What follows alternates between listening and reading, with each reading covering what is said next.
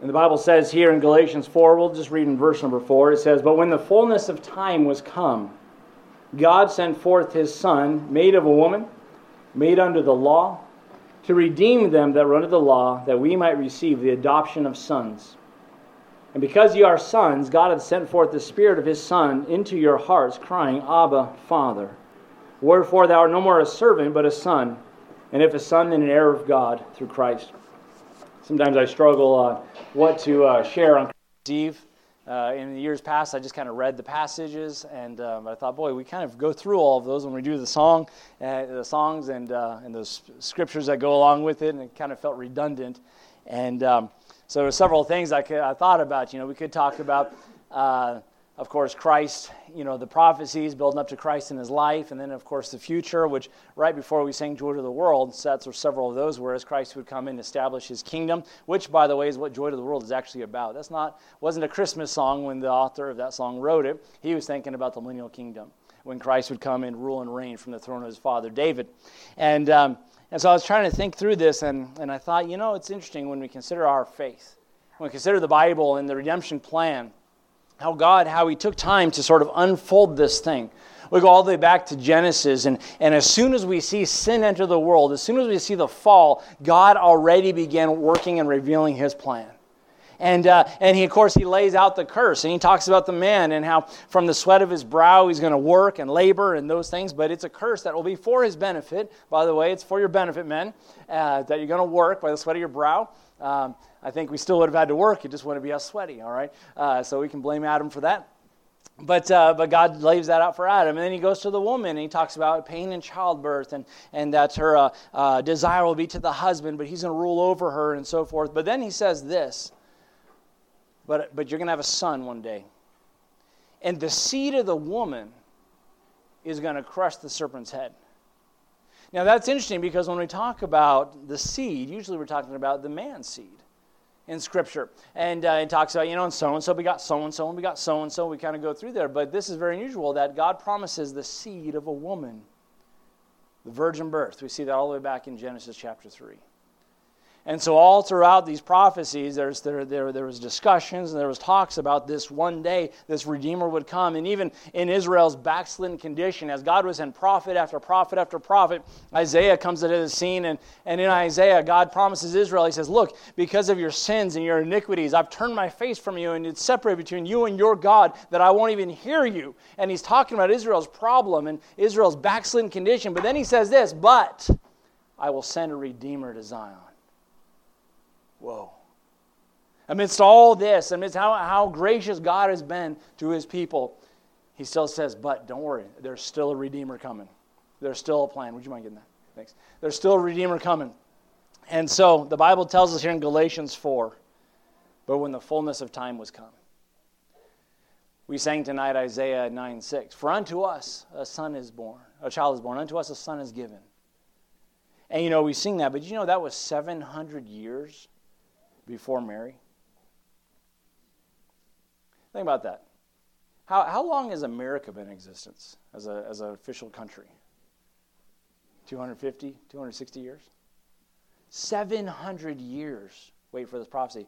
In that 700 year time period, there was 400 years where there was no prophecy of any kind. We call that the, the, the silent years, the intertestament time period. And in that time, those 400 years, they went under four different captivities. Let me, let me just ask you how patient do you think you would be waiting for this coming Messiah? At some point, maybe we missed it. Maybe we followed a false religion. Maybe, you see what I'm saying? I mean, I mean think about this. Israel was in such a, a dis, place of despair and such a difficult time, but the Bible tells us about when the fullness of time was come. See, God's not late. God knows exactly what He's doing. I think about when I was a child, and uh, right after Thanksgiving, you know, you kind of start gearing up towards Christmas. And some of you, how many of you wait till after Thanksgiving before we put up the tree? Okay, so you have that rule. How many of you put up before Thanksgiving? You guys are sick. Okay. Something changed when I moved out of the house. All of a sudden, my mom, she's got it up like, you know, in August. I mean, I was like, what are you doing? And she's playing Christmas. I was like, you're, you're crazy. But, anyways, I think you belong in the North Pole, is what I think you need. But, but, uh, but anyways, I remember as a kid, right? Okay, as soon as that's done, my, my, my daughter, she almost has it like set to o'clock, like an alarm goes off, right? As soon as, okay, it's 6 o'clock, Thanksgiving night, uh, music's coming on, decorations are coming out. You know, it's like, you can't just, you know, enjoy the turkey coma for a few minutes longer. but, but I remember as a kid, it seemed like forever getting to Christmas morning. And every day I might see another present show up, every few days, there's, oh, there's another present under the tree. And you go and you see, who's that one for? And you check the tag. And I know none of you peeked, but you checked the tag, right? And, uh, and it seemed like it take forever to get here. All right? Now I'm an adult. I'm like, what are you talking about? We just set up the tree and it's already Christmas time. You know, I feel like I haven't even enjoyed it yet. But that waiting time and the waiting time, it seems like it never got there. And then it finally came. Well, that's what it was as God had a plan from before the foundation of the world, and the fullness of time was come. And we can talk about all the things that happened within that time. You know, of course, we have the Roman roads, we have the, the Greek language, we have all these different things that were just seem to be just so perfect, just so pivotal. Uh, relative peace to travel. So you think about the evangelistic aspect of, of the gospel going out when God raised up the Apostle Paul, and we see all that stuff going on. We can look at the generational lineage of, uh, I love the breakdown in, uh, in um, I believe it's in Matthew, it's 14 years here and then 14 years here. Just the numbers all add up, and the fullness of time was come. God raised a young man to raise his son. God raised up a woman who would carry the son to bring him into this world to die for man when the fullness of time was come. What an awesome thought. You know, God's never late. God knows exactly what's going on. And by the way, He's never late in your life either. Now, there have been times, Lord, you're late. That midnight, that midnight miracle that you need. But God knows exactly what's going on. God is sovereign in this stuff. When the fullness of time was come, God sent forth his son. God sent forth his son. Now, what is this son? When we talk about the son of God, I remember I had some Jehovah's Witnesses knocking on my door one time. And they're trying to try and promote some children's stuff that they had. And, uh, and uh, of course, they never disclose who they are, who they're with. So you look at their stuff and you look at the back, oh, jw.org, okay. And uh, start figuring things out. And I, I said, well, you know, Problem is, we don't, we don't agree on the same stuff. Like, oh, don't you want your kids to learn morality and those kinds of things? I said, yeah, but we don't have the same starting point. And they said, well, we believe that Jesus is the Son of God. And I said, but do you believe he's God the Son? They said, ah, oh, well, have a nice day. And they walked away. But that Son is very significant the, the fact that he did not have an earthly father, that God, uh, the heavenly father, was his father, that, that that child which was born of Mary was conceived by the Holy Ghost. Uh, Jesus did not have the Adamic blood flowing through his veins. Uh, that he did not have that, that sin flowing through his blood that had to be atoned for. He came perfect. He came as God taking on flesh. He is God in the flesh. In the beginning was the Word. The Word is with God, and the Word was God. The same was in the beginning with God. Uh, uh, uh, John 1.14 says, And the Word, the same Word, became flesh and dwelt among us. We beheld His glory, the glories of the only begotten of the Father, full of grace and truth. That's God taking on flesh in the person of Jesus Christ, God the Son. I know sometimes that kind of baffles our mind when we start talking about the Trinity God the Father, God the Son, God the Holy Spirit. Are they different? Are they the same? Are they, yeah, they're three distinct persons, but they are one. And God clothed, veiled in flesh, the Godhead see. Hail the incarnate deity. Don't you love the doctrine in some of these songs? God took on flesh. When the fullness of time was come, God sent forth his Son. To what end? To what purpose? Why did God send forth his Son? But God commended his love toward us. While we are yet sinners, Christ died for us. For God so loved the world that he gave his only begotten Son that whosoever believeth in him should not perish but have everlasting life. Jesus came with a purpose. God sent his son with a purpose. He was sent made of a woman again re- referencing the fulfillment the completion of the prophecy all the way back in Genesis 3:15 the first glimpse of the gospel has now come to full fruition made of a woman made under the law John 1 tells us he came into his own and what did his own do with it they received him not but to as many as received him, Jesus Christ, to them gave he the power to become the sons of God. Behold, what manner of love the Father bestowed upon us, that we should be called the sons of God. Wow. What power. But he was made, came under the law. Why is that significant? Because the law is what's been violated. The holy, righteous nature of God has been violated. You say, well, doesn't Romans make a distinction between they that are under the law and they that were without the law? Yeah, it very much does. God came into his own. He came into those that were under the law, the Jewish people, the, them of the circumcision is often referred to. And uh, so, what about those Gentiles? What about the rest of us? Oh, Romans addresses that too. That those that are without the law are law unto themselves. And as God has written the law upon their heart and their conscience bearing record uh, with them, either accusing or else excusing them. And so the idea is this that those that have the law, there definitely is a higher standard. There be they have the written revelation of God, but then there are those that were without the law, were a law to themselves. Hey, how are you doing in light of your own conscience? See, we're all guilty before God. We are guilty before God. And the fact that God wrote his law in our hearts shows us that the whole world will be guilty. And every mouth will be stopped. We'd be found silent before God made under the law. To what end? To what purpose? To redeem them that run to the law. What good is it to step in and try to do something that you really don't have the ability to do? God took on flesh, and the Bible tells us in Hebrews that he was tempted in all points like us, yet without sin. That is very important because something I struggled with as a child. I thought, well, if God loves us and God wants us to be saved and be with Him in heaven, why did Jesus have to die? Isn't God all powerful? Can't He just forgive sin? By the way, did you know there are some things about God's own character and nature that He limited Himself? Like, let's say this way there are some things God can't do. I love we say, well, God can do anything, right? There are some things God can't do. By His own nature, He limited Himself. God cannot save you or let you into heaven unless you are born again. God can't change. God can't lie. Did you know that? And God can't let you into heaven unless you are born again. And, and, and so, this idea that God, He is also a just God. And so, He can't just say, Oh, you're sorry? Well, okay, I'm just going to wipe away your sins because there's no justice in that. Sin, a, a transgression of the law, requires a payment. Right? I mean, I mean, we can even boil it down to a very simple thing like a parking ticket. You broke a law. You broke an ordinance. And so therefore a penalty had to be had to be paid for. Otherwise, there's an imbalance of justice. And you're running from the law until you pay that parking ticket. I mean, really. now, we might make light of that because, well, that's not really that big of a deal. And yeah, I'm sure you're not going to get locked up for not paying a parking ticket. But that's the concept. God is just. And God, in his justice and God, in his holiness,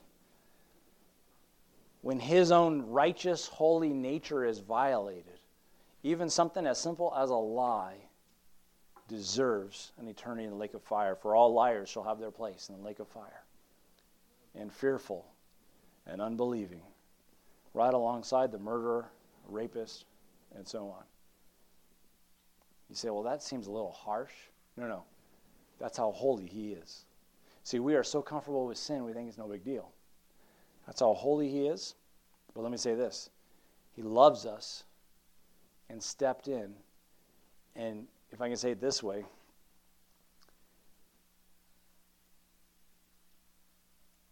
I'm trying to think of a word to say. In a sense, sort of set his holiness aside. He was holy. He's never stopped being holy. But for him to condescend to such a filthy place Walk among sinners. Let sinners handle him, touch him, defile him, abuse him, crucify him. He went all the way without committing a single sin to pay the price for sinners. He, he was brought, made under the law. He came under the law to redeem them that are under the law. Get this now, that we might receive adoptions of sons. If you have your Bible there in, in Galatians 4, let's back up a few verses. Paul's making a case to the Galatians about their position in Christ, and he says, uh, verse 1 Now I say that the heir, the one who's a, who's a direct heir, who's going to receive an inheritance, as long as he is a child, deferreth nothing from a servant. In other words, uh, in, the, in the system there, uh, there was no difference between a child and a servant. You've not reached, the word that's translated in English is adoption, but it's, it's such a fuller word than even how we talk about adoption today. It carries the idea of coming into full maturity to be an heir. And so he says, as long as you're a child, there's no difference between you and a servant. A servant, the, the master does not owe them anything. Same thing as a child in those days. You earn that, you come to that position. There is still an element of this that carries over in the Jewish tradition. Uh, they have what's called a bar mitzvah.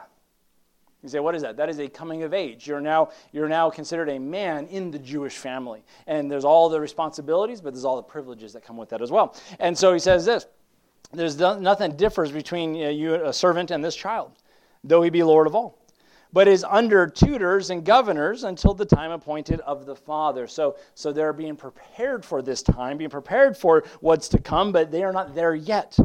Even so, we, when we were children, were in bondage under the elements of the world. But when the fullness of time was come, so when he says what he does is he brings us into adoption whereby we cry, Abba, Father, it's more than just, oh, he's my father and I'm his child, but we're brought into that fullness, full maturity of that relationship. So he says, I can now make you an heir. It's not just, oh, you have the family name, but you you're an heir of this.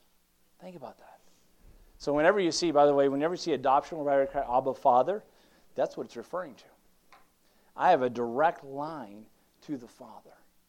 I have direct access to the Father. And I'm a joint heir with the Lord Jesus Christ because of what he has done for me by placing my faith in him. Verse number six. And because ye are sons, God has sent forth the Spirit of his Son, that's the Lord Jesus Christ, into your hearts, crying, Abba, Father. Wherefore, because of that, thou art no more a servant, but a son. No more a servant, but a son. And if a son, then an heir of God through Christ. Talked a little bit this morning about have you received the gift of Christmas? Folks, there's so much we can unpack about this concept of what God did for us. And if you're here tonight, I hope that you are saved. I hope you have trusted Christ as your Savior. But maybe there's a question mark hanging over your soul thinking, you know what? I, I don't know if I'm an heir. I I don't, it doesn't feel like I'm an heir. When we look at these words, like Christ died to redeem us, to, to settle the account, I mean, there's so many different ways we can use it. There's a lot of word pictures in Scripture, but the idea is this that you and I, uh, uh, there's a song in our songbook uh, called The Old Account Was Settled Long Ago. Folks, there is a record of our sin. How many of you would be excited to let that thing leak out? There's a record of our sin. And God doesn't miss a thing. He's a good record keeper. He's just, which means no sin can go unpunished. And we really have two options. I can approach this thing as a servant, and all that sin, those sins are on my account. And one day I have to stand before this just and holy God and give an account for these things that were done. Or, the Bible tells us in Colossians, Ye who are dead in trespasses and sins hath he quickened together with him, having forgiven you all trespasses. And it says that, that God had, had taken the handwriting of ordinances that was against us. It was contrary to us, took it out of the way, nailing it to his cross. And folks, the question tonight is this are the sins on your account or are your sins on Christ's account? But every sin will be taken care of. Are they, am I taking care of them? Or is Christ taking care of them? And, folks, that was the point of Christ coming. You may say, well, preacher, this is Christmas. It's about a baby and a manger and gifts and, and sweets and all these things. You're talking about death. You're talking about sin and lake of fire and all this stuff. Folks, that's why he came. That is why he came. You can't preach, you can't properly deal with the birth of Christ without talking about the death and the resurrection of Christ and the deity of Christ. This is who he is. This is why he came. This is what he does for us. But thanks be to God for this unspeakable gift. What a thought. What a thought. So I ask you tonight, where are your sins tonight? Are you carrying them? Are you trying to atone for them? Or did Christ do what you cannot do when he died for them on Calvary? The Bible says that he died. I'm trying to think of the verse now. Let me look it up real quick. Apologize.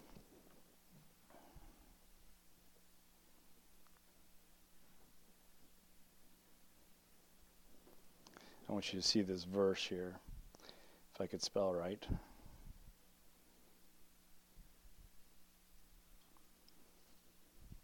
There it is.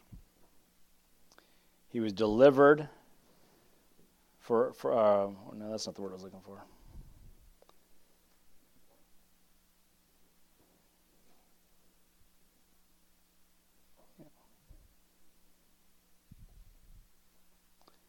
says this then uh, in Romans um, 4, verse 25, who was delivered for our offenses and was raised again for our justification.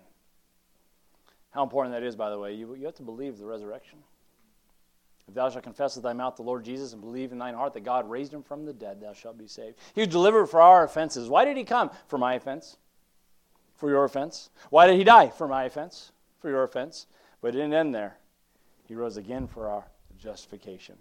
The word justification is such a rich word. If you ever have a chance to study that thing out, but it means this that God put into me his own righteousness, that God made me righteous. The, the, the word, if we were to carry it straight over from the Greek, it would be this righteousified. I made God's righteousness because of what he has done. Folks, what a gift. That is the gift of Christmas. And so just take a moment here. Um, let's go ahead and just bow our heads in just a moment. We're going to close out our service here in just a minute. We'll have our candlelight portion. But I don't want to share this gift of Christmas without at least giving an opportunity. Maybe someone's here tonight. They say, you know, preacher, truth be told, I don't know. I don't know where I stand with God.